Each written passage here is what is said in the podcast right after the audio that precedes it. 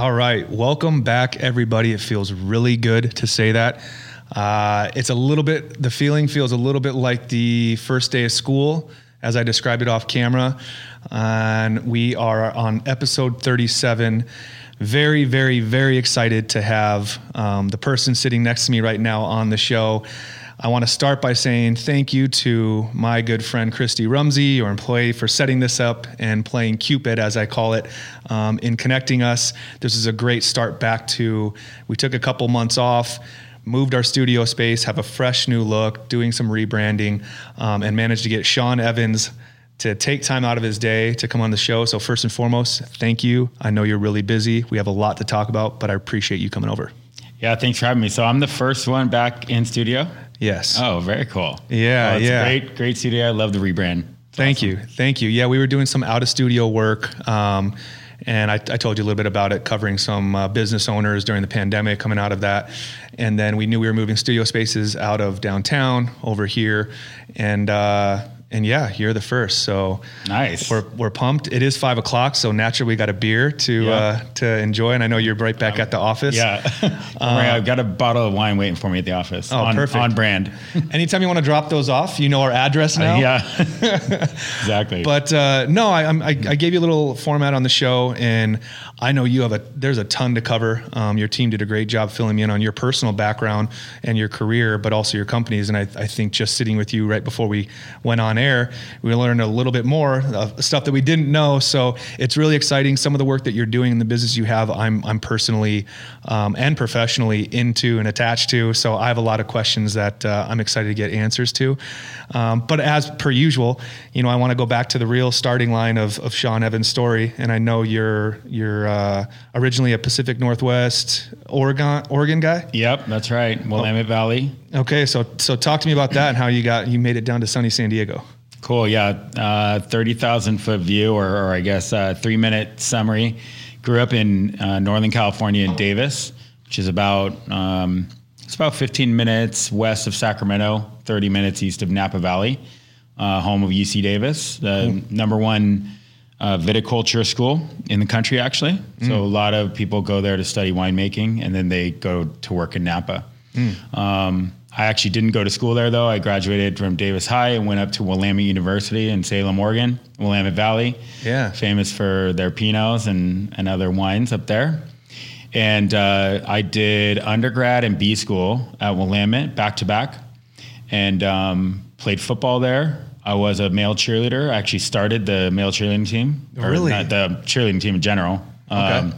while I was there.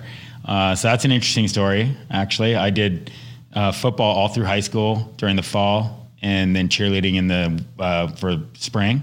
Oh wow! And same thing in college. That's a um, fun fact. Yeah, yeah, fun fact.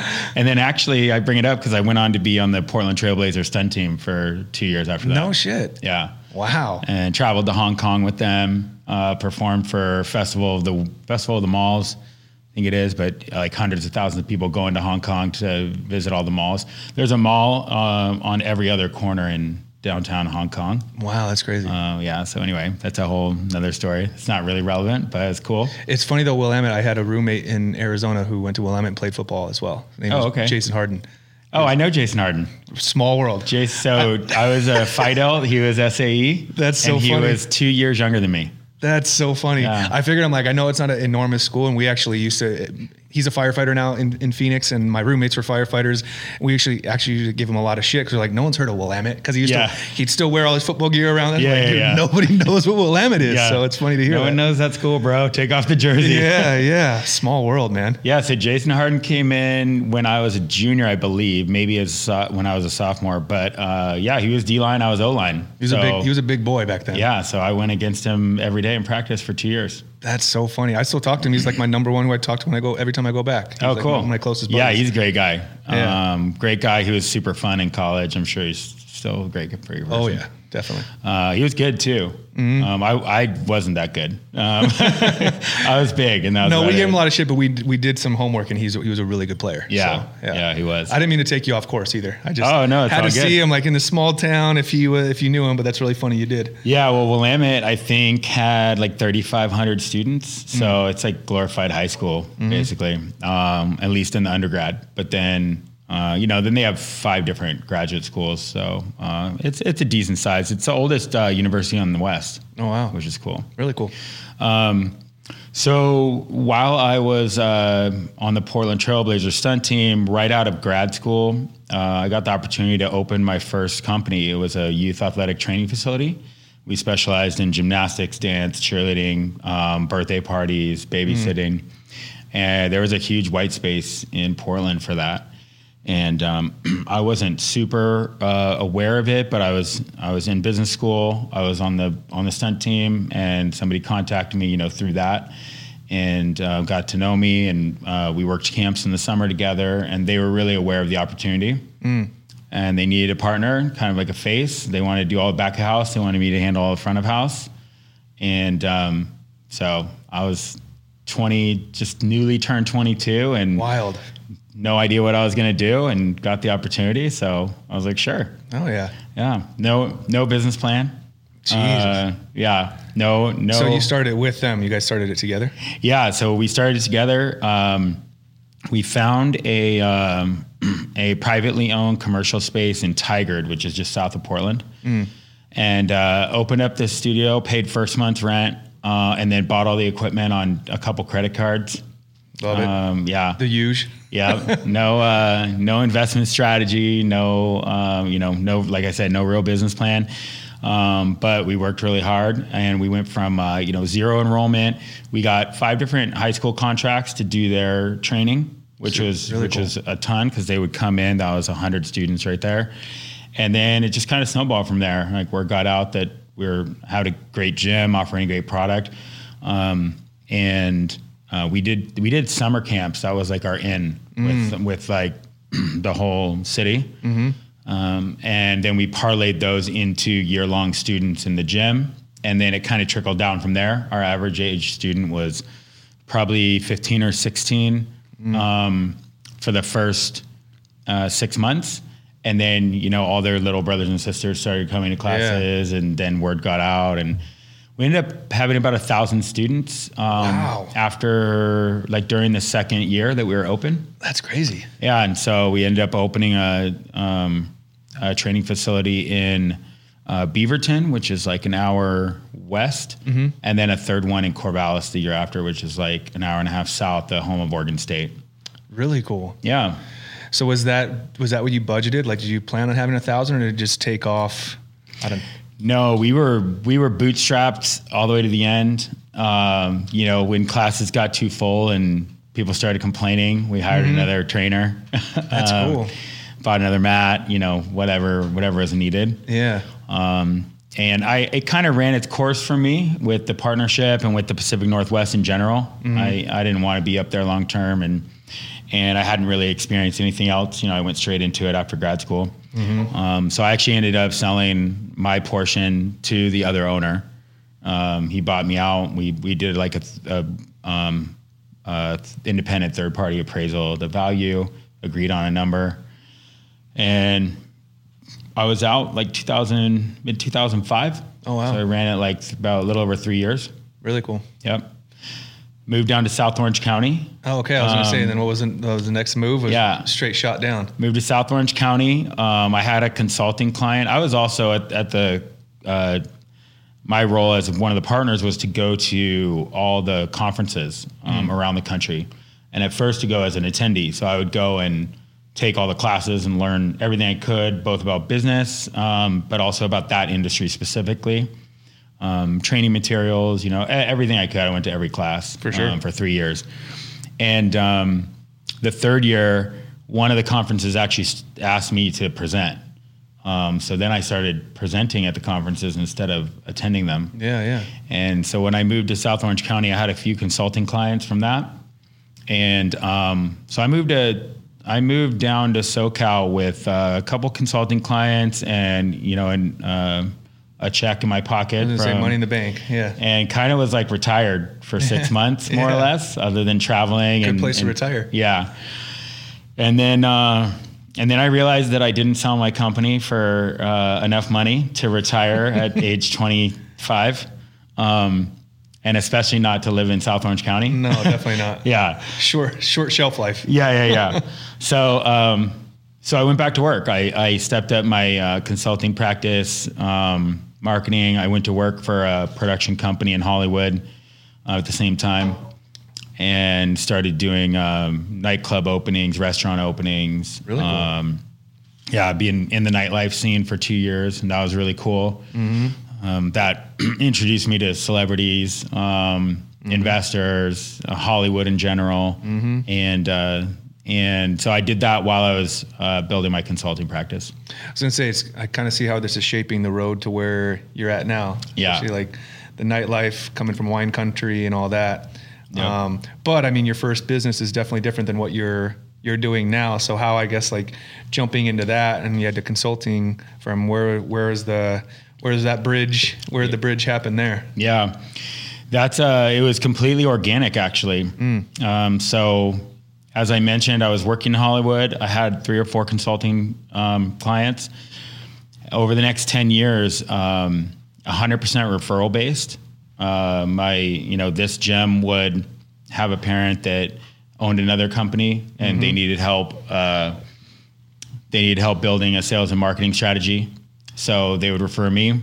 I'd go in for a six month contract and Really cool. build a strategy for them and just snowball from there. I did that for almost 10 years, 100% referral based uh, globally. One point I had clients in uh, England, Norway, Australia, No kidding. uh, yeah, Canada, the US. and your consulting was specific to that space, that industry? I'd say uh, about 50% was always um, youth training facilities or just training facilities in general. I had a couple like um, typical, like your standard workout gyms and stuff. Um, but it ran the gamut. I, my first non uh, training facility client was a print label manufacturer in Temecula. And they made like medicine bottle labels, wine bottle labels, like traditional print label Sure, yeah. and um, it was a mom and pop business. They'd owned it for 20 years, and they were kind of stagnant. They were doing, uh, I forget- I think they were doing about three and a half million a year, and um, they needed someone to come in and and uh, scale their sales team. It was all in house time. It was actually the wife that was doing it, just off inbound leads. Wow. And so um, went in on a on a I think it was a three month contract to build a sales team for them, and it turned into twelve months because we did like internal efficiency evaluations. We helped streamline their production, um, and then built them a sales team so they could grow and scale and and Sure. not lose business. Wow. So what? I mean, it sounded like you built a, a, a monster of a company. It is. It, what was the what was the exiting out, or was there an exiting out of of the consulting firm? Yeah. So, uh, funny story. I uh, it was always um, kind of a three man operation. Uh, myself as the talent, kind of going in, and then people kind of managing the books and my schedule and stuff like that. Um, I ended up getting referrals for wineries about five years ago, and I got three or four winery clients, and was doing everything from um, you know, simple menial things like uh, showing them how to start an Instagram account Sure. to full like sales and marketing strategies, customer integration strategies, how to um, position their um, their company for the digital age, and di- digital consumer. Uh, everyone buying, you know, on their phones, and so um, that got me really into the wine space. Um, and uh, my longtime friend and current business partner, Jeremy Wong, he was a um, he one of his companies serial, serial entrepreneur as well. I think he has like twelve companies right now. um, but he uh, one of his companies was Skylab. They're a um, technology company. They white label mobile applications, full full platforms. And he called me and he said, "Hey, this is like a really cool opportunity. Um, we're still early stages, but we're looking for test cases. And if you're at all interested, I know you have the bandwidth and the experience. Um, if you want to uh, jump in and launch a company off our platform, I think it'd be cool." Oh yeah. So went and met with him, and uh, he said, "All right, so do you know of an industry that you've like worked for or consulted with that could use our platform?" And the the um, the platform started as a corporate um, a corporate like training mobile app, but it really could scale as a social platform, like a mo- mobile marketplace. And uh, I told him, yeah, the wine industry. We could become the Facebook for wine. Love that. Um, so then my wine society was born. That was three and a half that. years ago.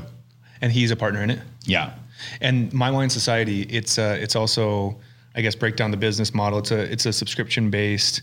I guess what is the what is the core product or service of My Wine Society for anybody who doesn't have any sort of history or background on it? Yeah, totally. So And it's been three. It's been around three and a half years. Okay. Yeah.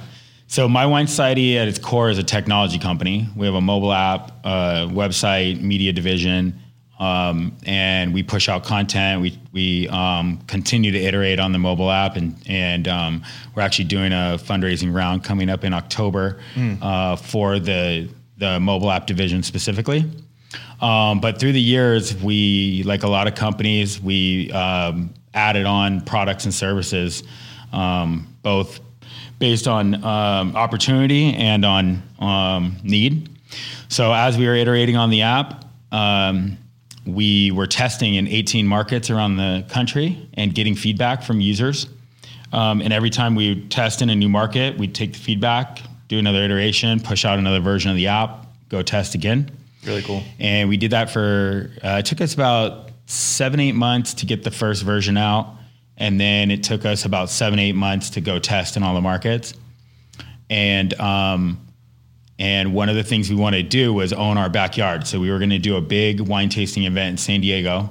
We are going to try to get like a thousand people out, two thousand people out to do this wine Sure. tasting, and we are going to have them use the mobile app to uh, to track all their tastings, to interact with wineries, to give feedback, and um, and that was going to be kind of our big like last you know test launch, and then we were going to raise a bunch of money and scale you know globally. Well, we hired an event planner to host that one event, mm-hmm. and she ended up adding like live music and food, and you know, fast forward six months, and Blended Festival was born, And this what year was that? The first. 2019, That's right. Yeah. It was over on the off, off the harbor, right? waterfront. Yeah, yeah, Yeah. Everything was it everything you imagined? Because anybody in like the event production, especially that that because you're kind of you're that that's like the, the attendance of a festival. You're getting in the festival category. Yeah, Everybody knows the amount of headaches that go into that, and also knows the financial commitment that goes into that. And like uh, it's like the golden rule, like you know you're not going to make money on the first one. There's obviously a more a bigger call to action for yours because you just wanted to get them there, see the technology. Right. That how was it getting your first actual that size event under your belt?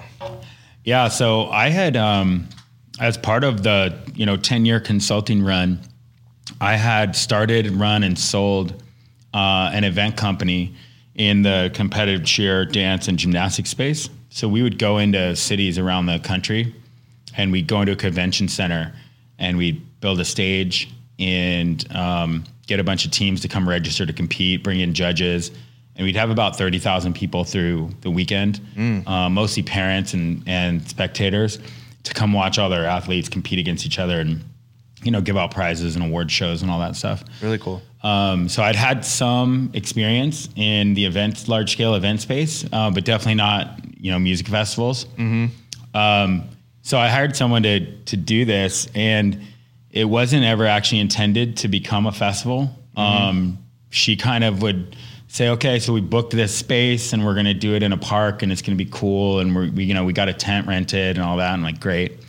And then she's like, "It'd really be a really great idea if we added a stage, you know, like small stage and some live music." Great idea. I'm like, sure, yeah, we can do that. And um, so just all along the way, she kind of kept tacking on elements Yeah, to yeah. this thing. And um, it did get a little out of hand um, from a spending standpoint, but um, you know we never really felt it because um, it was always like, yeah, that's that's within scope, that's cool, go for it. Totally. And then she'd come for another ask and be like, all right, we'll find the money for that. That's fine. Like, Yeah, you know, yeah. add it on. We want to make it a cool event you know, fast forward, uh, I think we popped it up in um, 150 days. Wow. Like from conception to Yeah. execution. That's crazy. And uh, ended up having almost 3,000 people there, uh, live music, um, a lot of local bands, but we did bring in a couple big DJs to, to round out the show. 100 foot wine tasting tent. We had a huge culinary village. We had a big VIP section Cool. that ended up selling out in like a week when we announced VIP um, with like uh, those all white like day bed cabanas, Mm. and it was cool, man. It turned into like a full on. I had a lot of friends go, had a lot of good things to say about it. Did you? Yeah, Okay, yeah, yeah. cool. I was out of town, but I had a lot of friends go and said a lot of good things. awesome.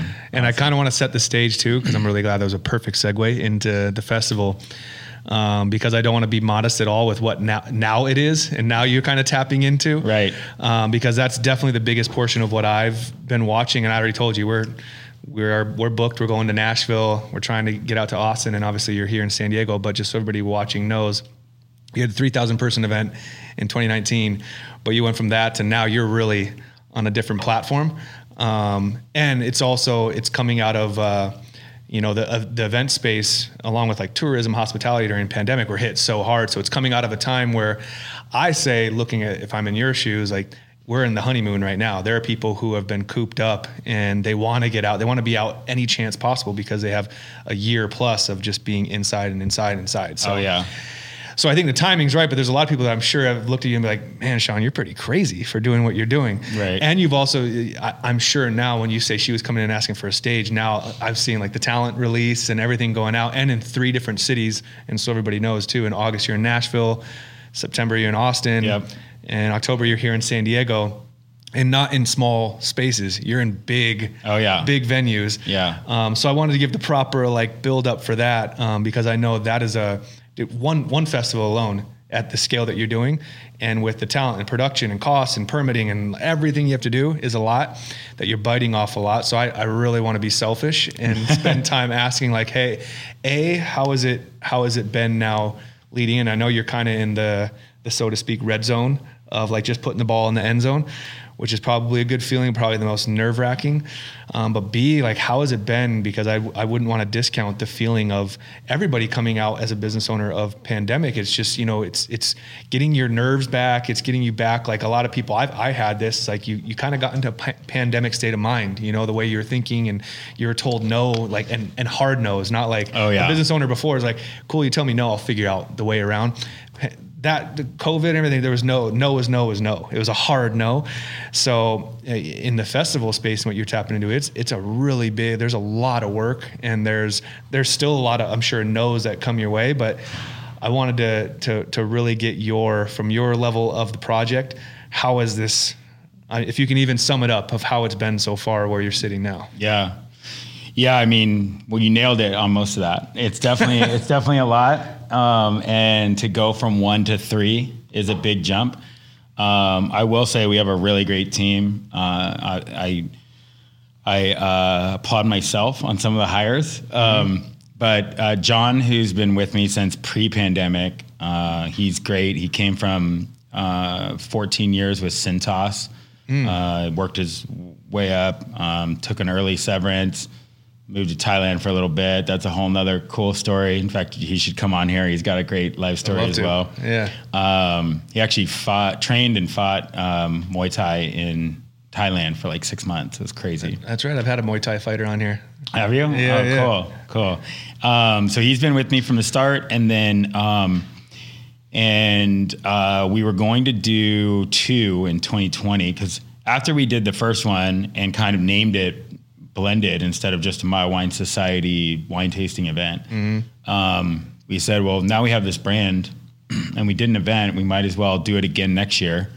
And let's uh, let's decide what kind of festival company we're going to be you know? Are we going to be a coachella and try to tack on a day every year and become like this huge four day thing? Um, and that's not the world that I came from. I came from kind of the traveling circus world.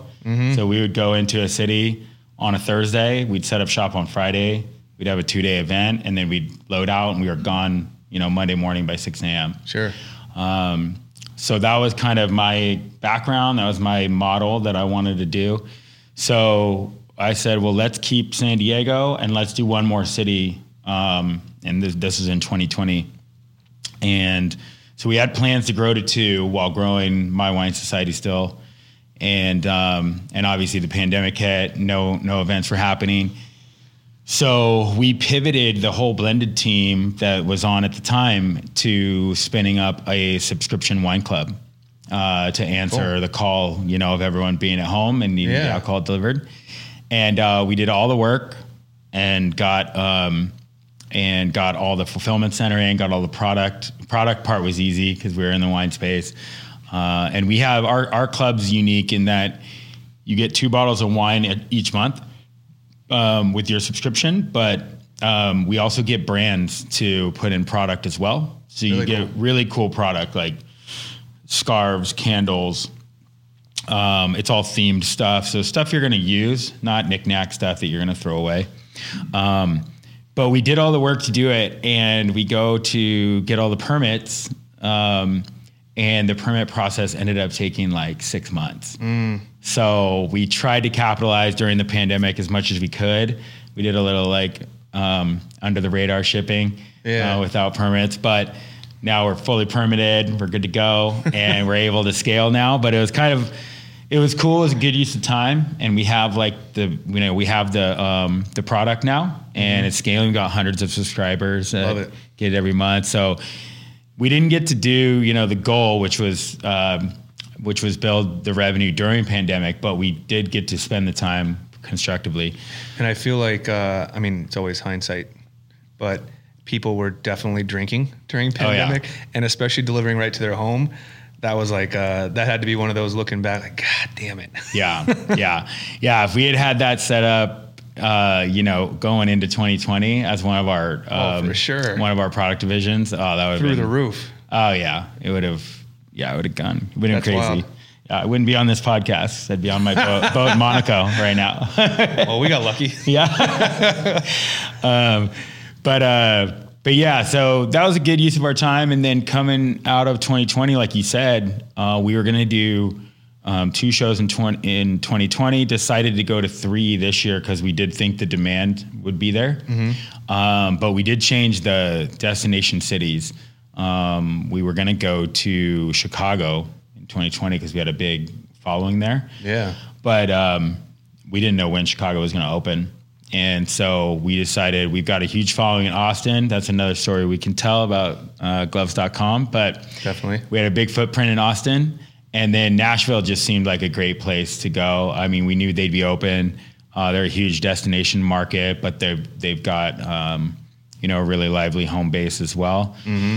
So we made the plunge, committed to the venues, you know, put down all the deposits, uh, raised a little bit of cash. Um, I led I led the the raise a little bit, and then our existing investor base put in some money, and um, and we announced. Uh, that was like, shoot, that was uh, December. So we hired on Kalika, who did all of our talent booking the first year. Yep. Hired her on as festival director, and she's been incredible. Um, and she she actually put on a few festivals for some other groups in Montana and a couple other places.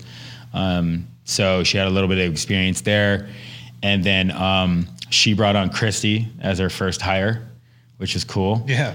Great hires. Yeah. And then um, and then they kind of went into their network and we went into our network and expanded. We're up to um, I think about 32 people on the team now Wow. between like uh, you know, they're not all full time, but between like graphic designers, motion designers, um, uh, marketing uh, agents, PR, sponsorship d- development, all that stuff. That's great, man. Yeah. Yeah. So where are, you- where are your nerves at with it right now? You're in the home stretch. Yeah. So You're gonna be you're at each one, and you're very hands on with this. Yeah, you know what? I'm actually getting less hands on, Okay. um, which is nice. Yeah. Uh, I was, uh, when we hired Kalik on in December, um, I think she and I talked about five times a day for about three three months. Um, and then when she brought Christy on, you know, John, Christy, myself, and Kalika, we probably talked like three times a day, the four of us. And that was for, you know, about a month. And then slowly, as more people came on and as things started to crystallize, uh, we cut back on, you know, those meetings. And we had a standing call every day at four o'clock, literally every weekday at four o'clock. We would talk about what happened that day, what the needs were, Totally. know, all that. Now we're down, luckily, to uh, we do two calls a week, and then everyone kind of manages their own, you know, schedules. Everyone's got their own piece of the puzzle that they're trying to contribute. Yeah. Blended's cool. It's uh, it's not just a music festival. We've got a hundred foot wine tent. We have a culinary stage with celebrity chefs that do on site demonstrations and um, and a huge food village, a beer garden, um, a lo- huge VIP footprint. That's a Mm. big part of our festival. Uh, so when you go, you can buy table service like at a Yeah, nightclub. Um, yeah. What what, do you, what is the projected attendance now for these ones? Is, is it, and is it different per by the city? So each um, each venue is considered a sellout at 7,500. Nice, We've got room for up to 10,000 in each venue. nice. Uh, so if I had to make a guess right now, I'd say Nashville. Nashville's the closest, 40 years away, and it's our newest city. I'd say that's going to come in right under a sellout, maybe like five that 5,000. Cool. Um, Austin's going to sell out. It'll be around 7,500 hopefully, and then San Diego, it'll be sellout plus. That's right here. Yeah, we're going to hit our 10,000 mark. I hope San Diego loves their festivals. they do. Yeah. yeah, San and I think we nailed the lineup for San Diego. That's rad. That's really exciting. Yeah. And I mean, not to mention too, you got some great. There, I mean, music is part of it. You got some great musicians. I know I saw Chainsmokers are are the featured act here, right? Yep. And I know I saw like a Lil Jon, and there's a good, Nelly. Yeah, there's a good talent pool on Yeah, there too. Loud so, Luxury. Blanco Brown's got the number one country single out yeah, right yeah. now. That's exciting, man. Yeah. Well, yeah, I- I, I definitely wanted to to give as much credit to to what's going on because right now in the festival space, like you're a front runner as far as what's going on in the country in, in bringing back festivals, which was, you know, that was the longest. Uh, uh, comeback for the uh, events, nightlife, hospitality industry. You know, the, like you said, the Coachellas of the world, and them, they're still for the most part taking a knee until you know, and, and a lot of those were early Q1, Q2 events that now whether they're going to go at the end of this year or next, but everybody who follows music festivals in that scene, that's who they're waiting. They're waiting for those to pop up, and you guys came out strong. Like Yeah. you came out strong. And Thank I know, you. Yeah, and I know I, I, I definitely wanted to. I, I know that there's a lot more.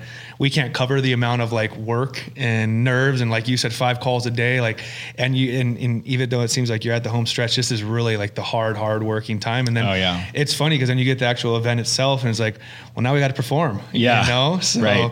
I don't think people actually see with with a lot of these festivals how much work. It's typically a year round project. You know, a lot of people come out, and that's why I tell everybody, dude, I hold my complaints when I'm there. If there's little things like bathroom lines long or the parking is is terrible or whatever, I'm like, you have no clue the amount of work that goes into this. Yeah. And I know coming out of pandemic, I'm sure you had a lot more like uh, issues and, and getting clearances pushed through or getting the pro like to throw a festival like this is not easy. So I, I think it's great, man. Um, and and I, like I said, selfishly, I wanted to know more, and I'm sure we'll talk off camera uh, Yeah. about that more. Yeah, yeah, you're right. You nailed it on all those fronts. In fact, uh, we announced Nashville um, when the city approved us, but at the time we announced, they only approved 1,500 people because of the COVID restrictions.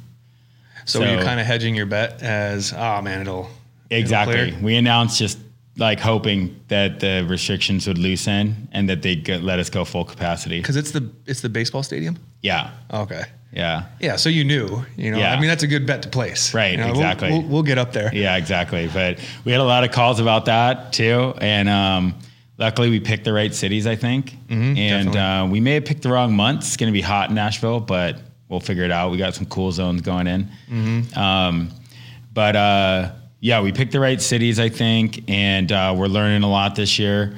Um, but yeah, to your point, it's uh, it's it's getting into crunch time. Where luckily we did do a lot of the upfront work. Um, but to your point, I think we have an email chain just about our POS system that's like 118 emails long. Right oh now. yeah. Any glitch in the POS system can cost you thousands of dollars. Hey, Thousands uh, of dollars. Hundreds of thousands. Yeah. Yeah, yeah. yeah. Well, I, and I, I don't know the other venues well, but I know San Diego for anybody out there, like you being on the harbor and where it's located, you're almost 360 degrees of water, and it, it couldn't be more of a prime location, and couldn't be more like that is to me. That's the stereotypical. That's San Diego. You know, Yeah. you're looking at the water, and I'm sure I've been to a couple events over there. You know, where the staging is all. It's a really cool experience um, to go through. So I Yeah. mean, you can't go wrong here. Yeah. Yeah. And that's kind of the blended model too. We tried to look for that in each city. We like near the water. We like skyline in the background as kind of the setting. And, um, you know, our goal is to do this model, like stamp this model in every city. We want to grow by double year over year. So we, we went from one to three. We want to go to six. Uh, we actually have seven on the docket right now for 2022. Wait, so you're doing six next year? That's what our goal is. Wow. and then we want to go to uh, 12 the next year after that. Do you know the cities next year that you're looking at? Yeah, we've got a couple targeted. Um, we basically Googled fastest growing cities in the U.S. and and then made our list. Um, but I think Miami's on there, Love it. and um, and I think we're actually going to go to Orange County. We've got some good connections in Huntington Beach. Cool. and they throw some good festivals on the beach there. Mm-hmm. So, gonna try to go there, and then um, and we've got a couple more up our sleeve. Yeah, well, you're not going to be on a twice a week call status anymore. If you're getting to six events a year, you're going to be back on the five times a day, every day call. Yeah. That's crazy. Yeah. Well, um, you know, the team is doing a really good job of tracking their um, their processes, and that's one of the mantras that I try to keep instilling into people is, you know, track everything you're doing, try to create a process around it, put it into you know the internal CRM or the internal um, operating system, and build it as though you know if you go um, take a half a million dollar a year paying job with Apple tomorrow and we got to replace you, um, you could just hand kind of your playbook Definitely. to someone. Yeah. Um, so hopefully uh, everyone's doing a good job of that. And then, you know, it's just a scalable thing. We want to be able to go into a city. We're going to try to keep the day and a half model. So right now we're Friday, we open the doors at, um, at two, I think, and close at 10.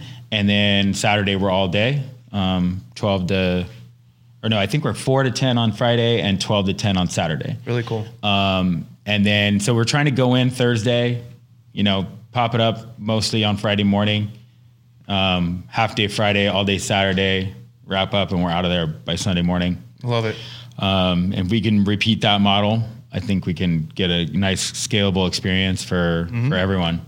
Yeah. Well, you got customers sitting in here, at least four of us. There you go. In, in two of the three, maybe three of the three cities. So I'm really excited, and I know we'll, we'll have plenty of conversations more about that between now and then. But I do want to want to get because I wasn't I wasn't uh, briefed on gloves.com or any of that part of like your long list of credentials and businesses. And I know you said there's some great stories there. So I mean, we, we almost got into it. We said, "Hey, hold that, hold that thought. We want to talk about this." There you go. fresh in the thought on camera. So um, I want to hear because I know you also said you're about to file your IPO for gloves.com, and it sounds like it's a really big project. Um, so I'm learning right now on the fly, um, and this was not in my homework Okay. set. So um, I'll talk to Veronica about that. No, and I don't want to get her in trouble. But uh, yeah, tell us. So, so uh, give us the background on that. Yeah, so uh, through my consulting company, Woniva Group, um, we the even though I was running mostly running my wine society, the company was still active, um, and uh, we had a number of different overseas manufacturing connections from you know the last ten years of working in the consulting space. And um, when the pandemic hit, like like we talked about, um, our my wine society's funding round kind of blew blew up when the round hit. Our lead investor backed out, and we're like, okay, well, it'd be great to be scaling our our mobile app right now, but um, you know we're not going to be able to raise during the pandemic, and we can't throw live events, so let's pivot to um, building the subscription model service. Uh, but it did free up a lot of time Yeah. and um, you know all i kept hearing for the first 60 days was there's ppe shortage everywhere you know no one can get masks no one can get sanitized no one can get gloves you know all this stuff. Um, so i called up a couple of manufacturers we had overseas see if they could do it. Um, we started importing masks and gowns uh, early on. I think our first container came over in like uh, let's see uh, late april.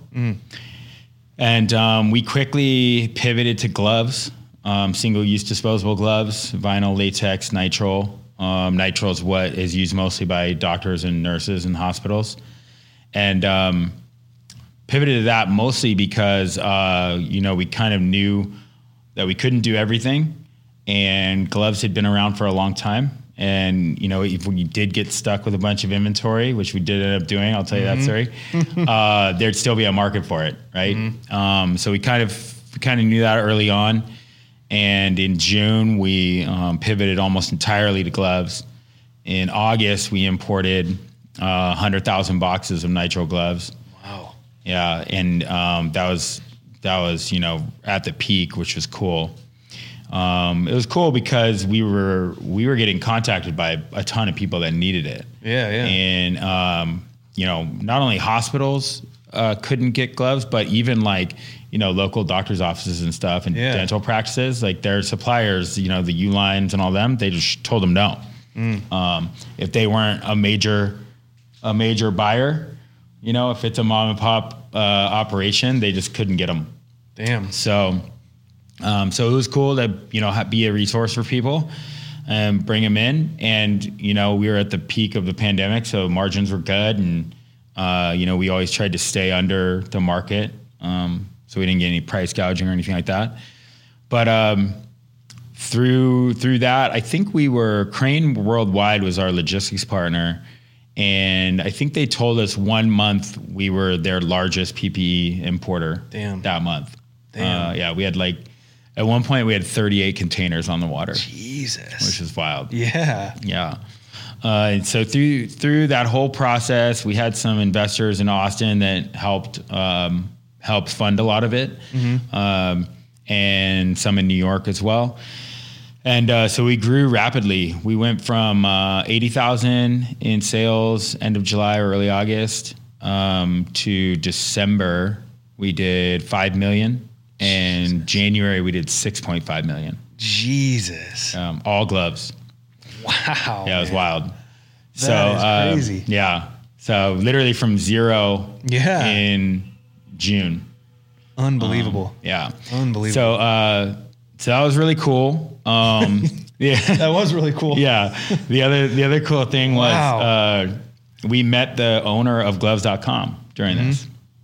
And believe it or not, he'd owned the domain for uh, almost 20 years. Uh, and um, when we came across it, uh, it was literally like a word sheet, like with three paragraphs about latex vinyl and nitrile gloves and his email and phone number at the bottom. Really? That could, was- could you purchase on the site? That was the whole website. no, no, no. It was literally like a, like you're typing on Microsoft Word. That was that was the website. Um, and he was a one man show. He always had been. Not. He always had been. He he had a uh, he had a bigger operation. I think in the early 2000s.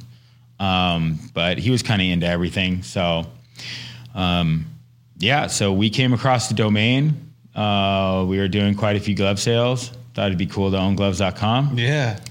So we purchased a domain from him in December. In fact, I think we signed the paperwork um, on December 27th. So like just after Christmas. And uh, so that was really cool. Um, That couldn't have been cheap. No, no, it wasn't. And I'm sure a lot height of of the pandemic. I'm sure a lot of negotiating too. yeah. Luckily, he's a really cool guy, um, and and he he wanted to be. He didn't just want to pay out. Um, you know, he could have auctioned the site for a million bucks if he wanted to, and Yeah. just walked away. Um, but he wanted to be part of like a growth and a company, and like you know see it through, uh, or at least stay on enough to like help grow it and provide expertise and insight. Uh, and you know, outside of the previous um, six months, none of us had been in the glove space either. So Sure. we wanted to keep him on for a couple of years and have that you know veteran around.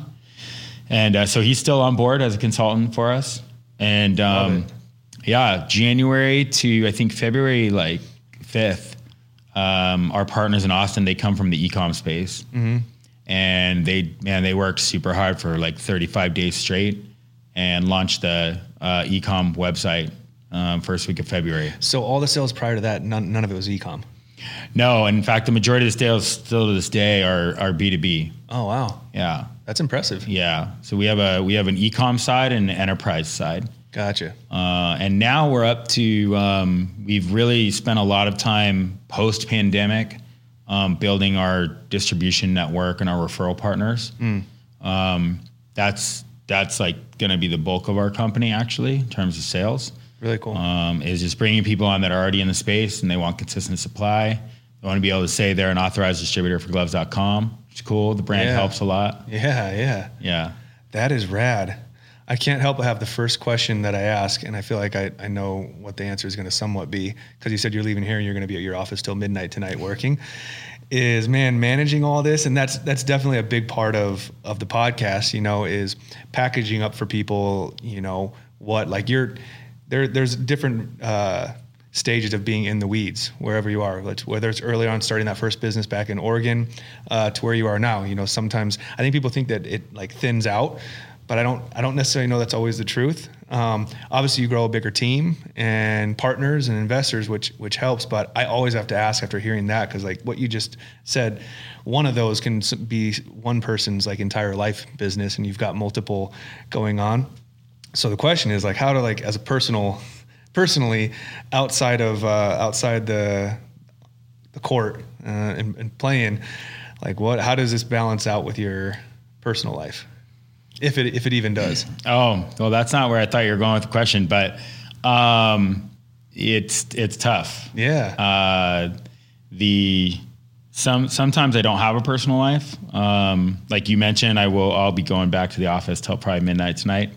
Um, but uh, you know, I I really like what I do. I like the people I work with, um, and we have a lot of really cool opportunity.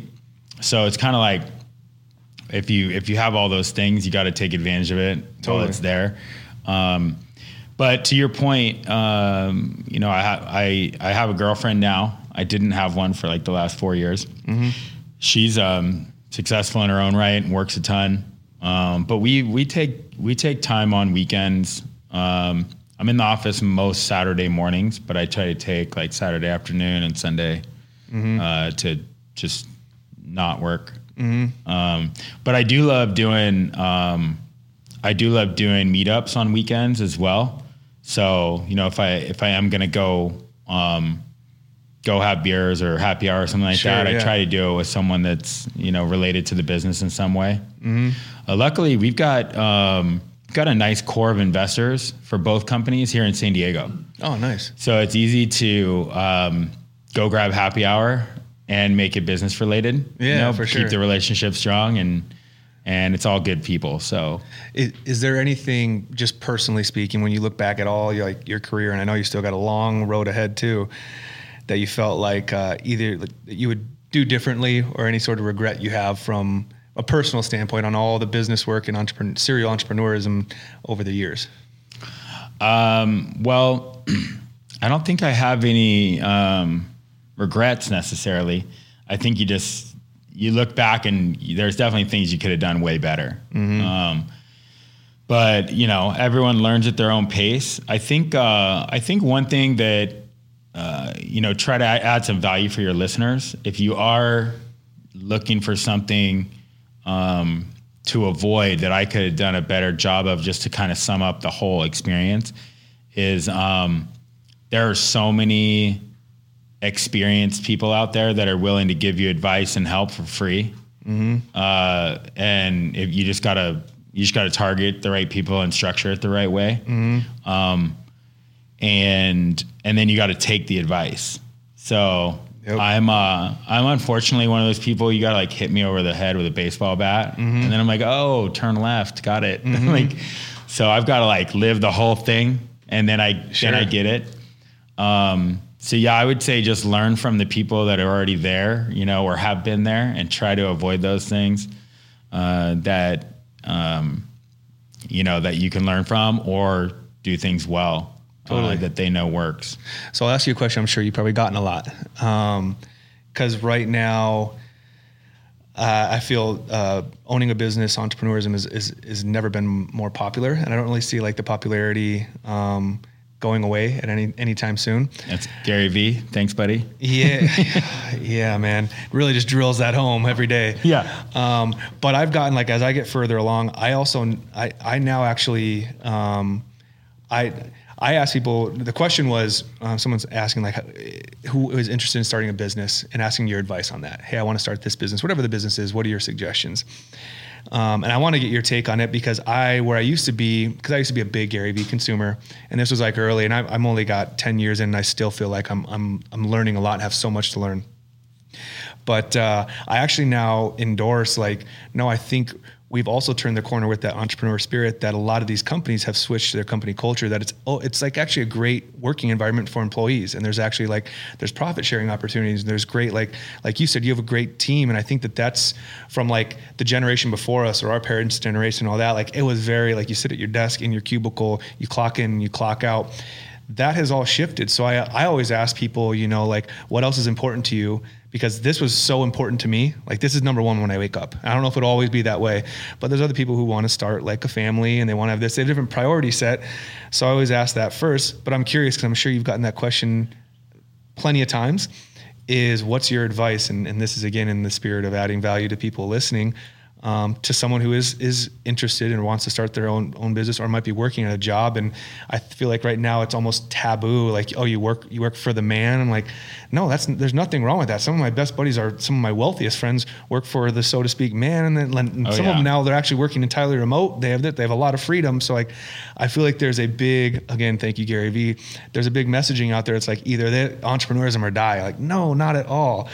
But I kind of gave you without asking the question and not giving my bias side of it. I wanted to get your take on now that you, I mean, you have such a, a decorated resume. Like, what's your advice to people who are wanting to start a business? Yeah.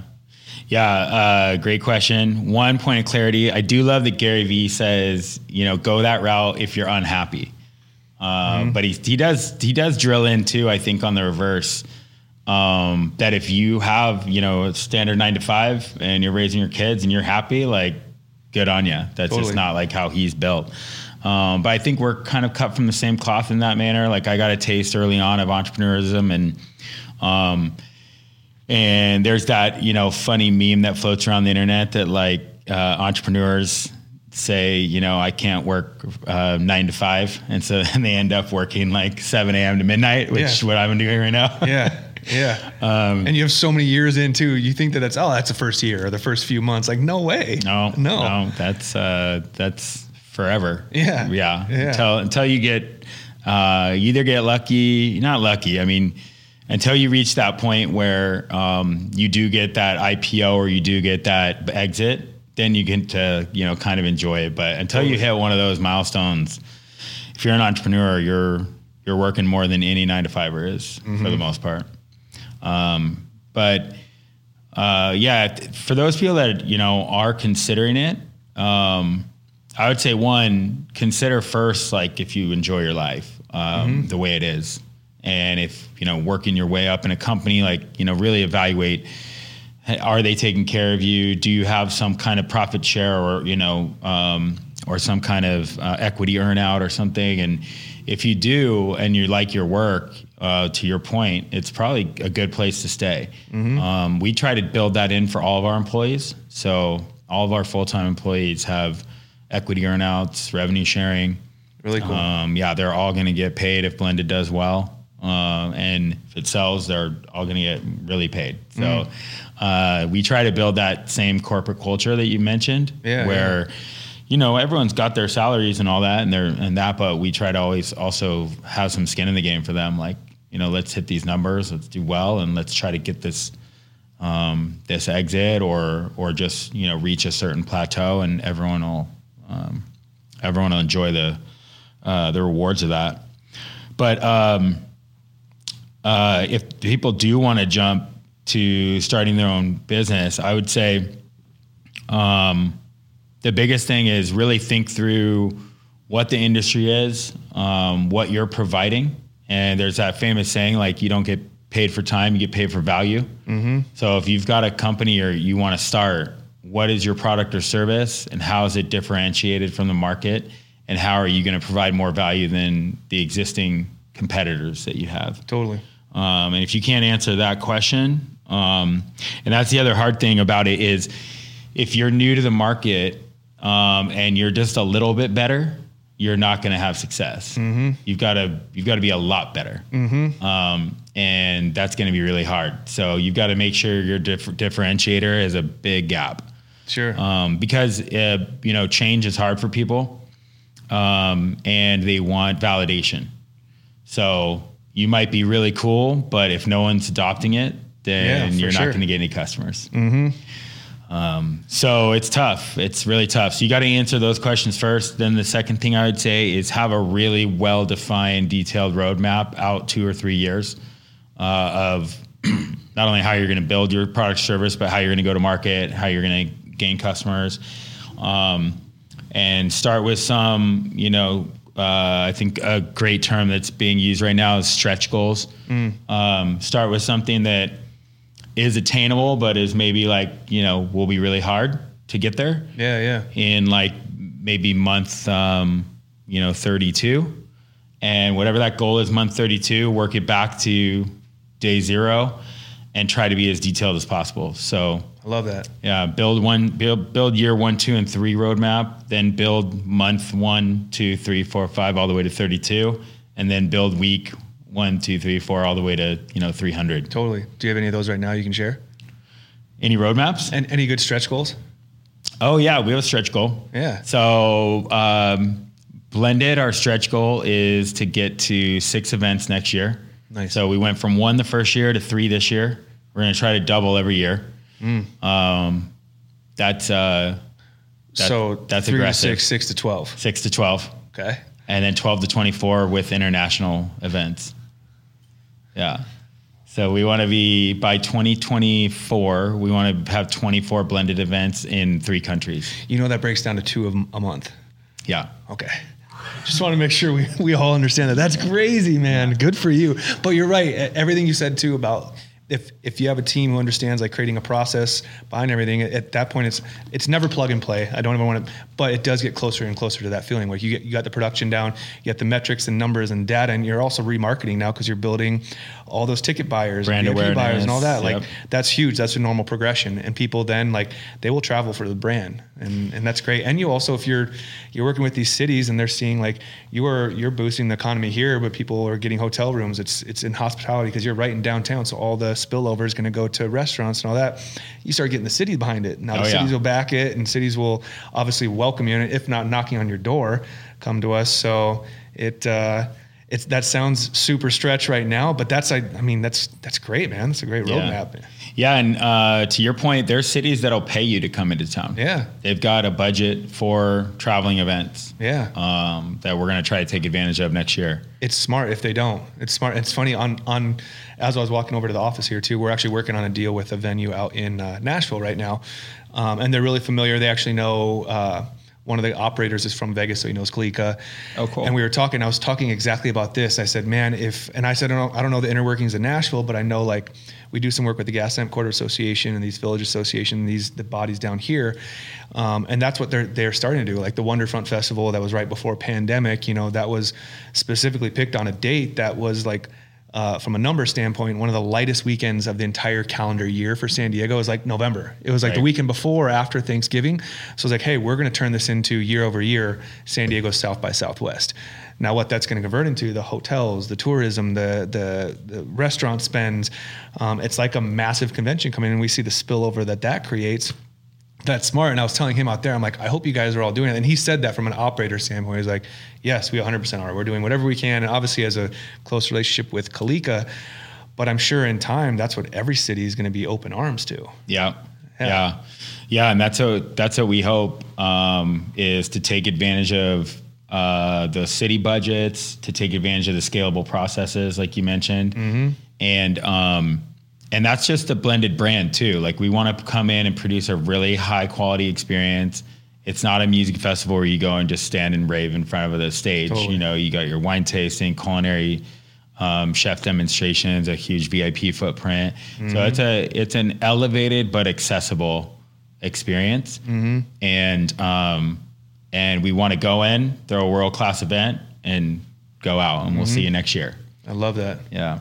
Um, so that's a stretch goal that we have right now. But you know, back to your point, I think you you need to have that clearly defined roadmap, and then um, and then once you've once you figure that out, you figure out all pieces to that too, right? So mm-hmm. if you know you you want to get to year three with this goal in mind, and you work backwards to that, the more detailed you are, the better, and that's going to help define like your your cash needs Totally. Uh, if you need to raise capital, uh, you can define your budgets through that um, plan, requires your or it uh, uh, helps you define your personnel needs and what inflection points you're going to hit when you need to hire, um, when you might need office space, when to grow, you know, all those things. So, um, you know, back to your original question, what could I have done better along the way? I could have done that a lot better. Yeah. Spend spend like two extra weeks before I started something, just building that, you know, to completion and very detailed.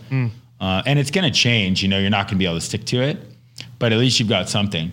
Sure. Yeah. Um, what, some map is better than no map. Yeah, yeah, So, definitely. I like that. I'm going to ask you something, and we're we're about short on time, but I'm asking you something that I, I pull out of the holster on- only with certain people because you seem like one of those persons. Okay. Is there anything you fear? Because Um, you've taken, on, I mean, you, you've taken on a lot, and like I said, even just one of your businesses would be some one person's like lifetime business, and you have multiple. You seem very fearless in in the type of businesses and just your pursuit, what you've done. But I always like to let people know, like, no, no, no, no, one, no one's invincible. Everybody has their their like their insecurities, their vulnerabilities, their fears. So I always like I, I put it out there one time. and I've had really good results, but it's from people when I sit across them. I'm like, man, they just seem fearless. Like, do you have any fears? Yeah. So um, I think I feel fear like very intensely, actually. Um, but uh, and, and it gr- it only grows, right? Because like when you, um, luckily in the gloves business, we have seven partners, so I can I can kind of distribute the fear and responsibility out Sure. a little bit. um, but in my wine society, you know, I do have two partners, but one manages the tech side full time and is a you know partnership through there, and um, one manages kind of like you said. I live in the weeds. He kind of lives in the clouds. He manages like the strategy and the That's interesting. investor relations and all that. Um, so when it comes to my wine society, and it's getting better now because we have really responsible employees that are getting really good at their job. But at the end of the day, especially on that side of the fence, um, if there's a fire, like it burns up to me, and I gotta put, I gotta find a way to put it out. And and Elon Musk is has a great quote about this. Like if you want to if you want to run your own company, you are uh, as the you know founder or CEO or both. Um, you essentially spend your entire day managing the distillation of all the worst problems in the company. So any problems that anyone else can't figure out, it works down and it eventually gets to you. So you, by the time it gets to you, you know the world's already on fire. Like you've got to manage those things, and that's all you end up doing the whole day. Yeah. Um, so, and as you grow, that only gets worse. Like you're only managing more fires. So, um, so yeah, I feel I feel fear intensely. Um, but um, on one side, you know, on both sides, I've got great partners, great employees, great support structure. Um, but uh, the other thing is, I, I just believe in what we're doing. Like, Yeah. Gloves has helps. a Gloves has a clear path to.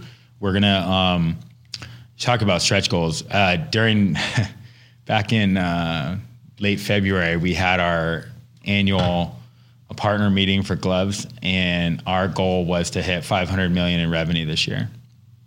Jesus. We're not even come close, but we laid out a path, and Yeah, you yeah. know we're doing the things to try to get there. That obviously, with the pandemic ending, it it um, crushed a bunch of our business and took away a bunch of the margins. But you know we're still going to hit. Uh, I think our projections as of last week were 65 million Wow. this year. Yeah. so we'll do okay still. That's great. Um, and uh, um, but yeah, it's it's as the as they get bigger, you know, the problems get bigger, Yeah. and the buck's got to stop somewhere. So, um, so I feel I, I I feel that a lot, but um, but all of them have clear paths to success, really good team members, and um, you just got to keep going every day. yeah, for sure. Yeah, it's like it's like working out. If you want to get in shape, you got to wake up every day and go to the gym, even in the days you don't feel like it. Oh, for sure. Yeah. I think that's a great answer, and and I think it's good that people know that you still, because I'm sure that you probably get a lot of people's insight on you is like that you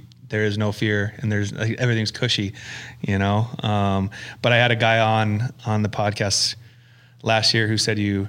It was kind of talking about some of this, but he said you just have to choose your suck. You have to choose what what what suck you want to deal with in life, and it was kind of talking about the same thing. Like, there's a lot of things that suck about being poor, and there's things that suck about being rich. You know, like you have to choose uh, and, and I'm, I'm totally probably botching the way he described it, but we, we peeled it back even more because I was going down the same road with him. Like he's very successful, owns a bunch of different grocery stores here in San Diego, comes from a family that's super successful too.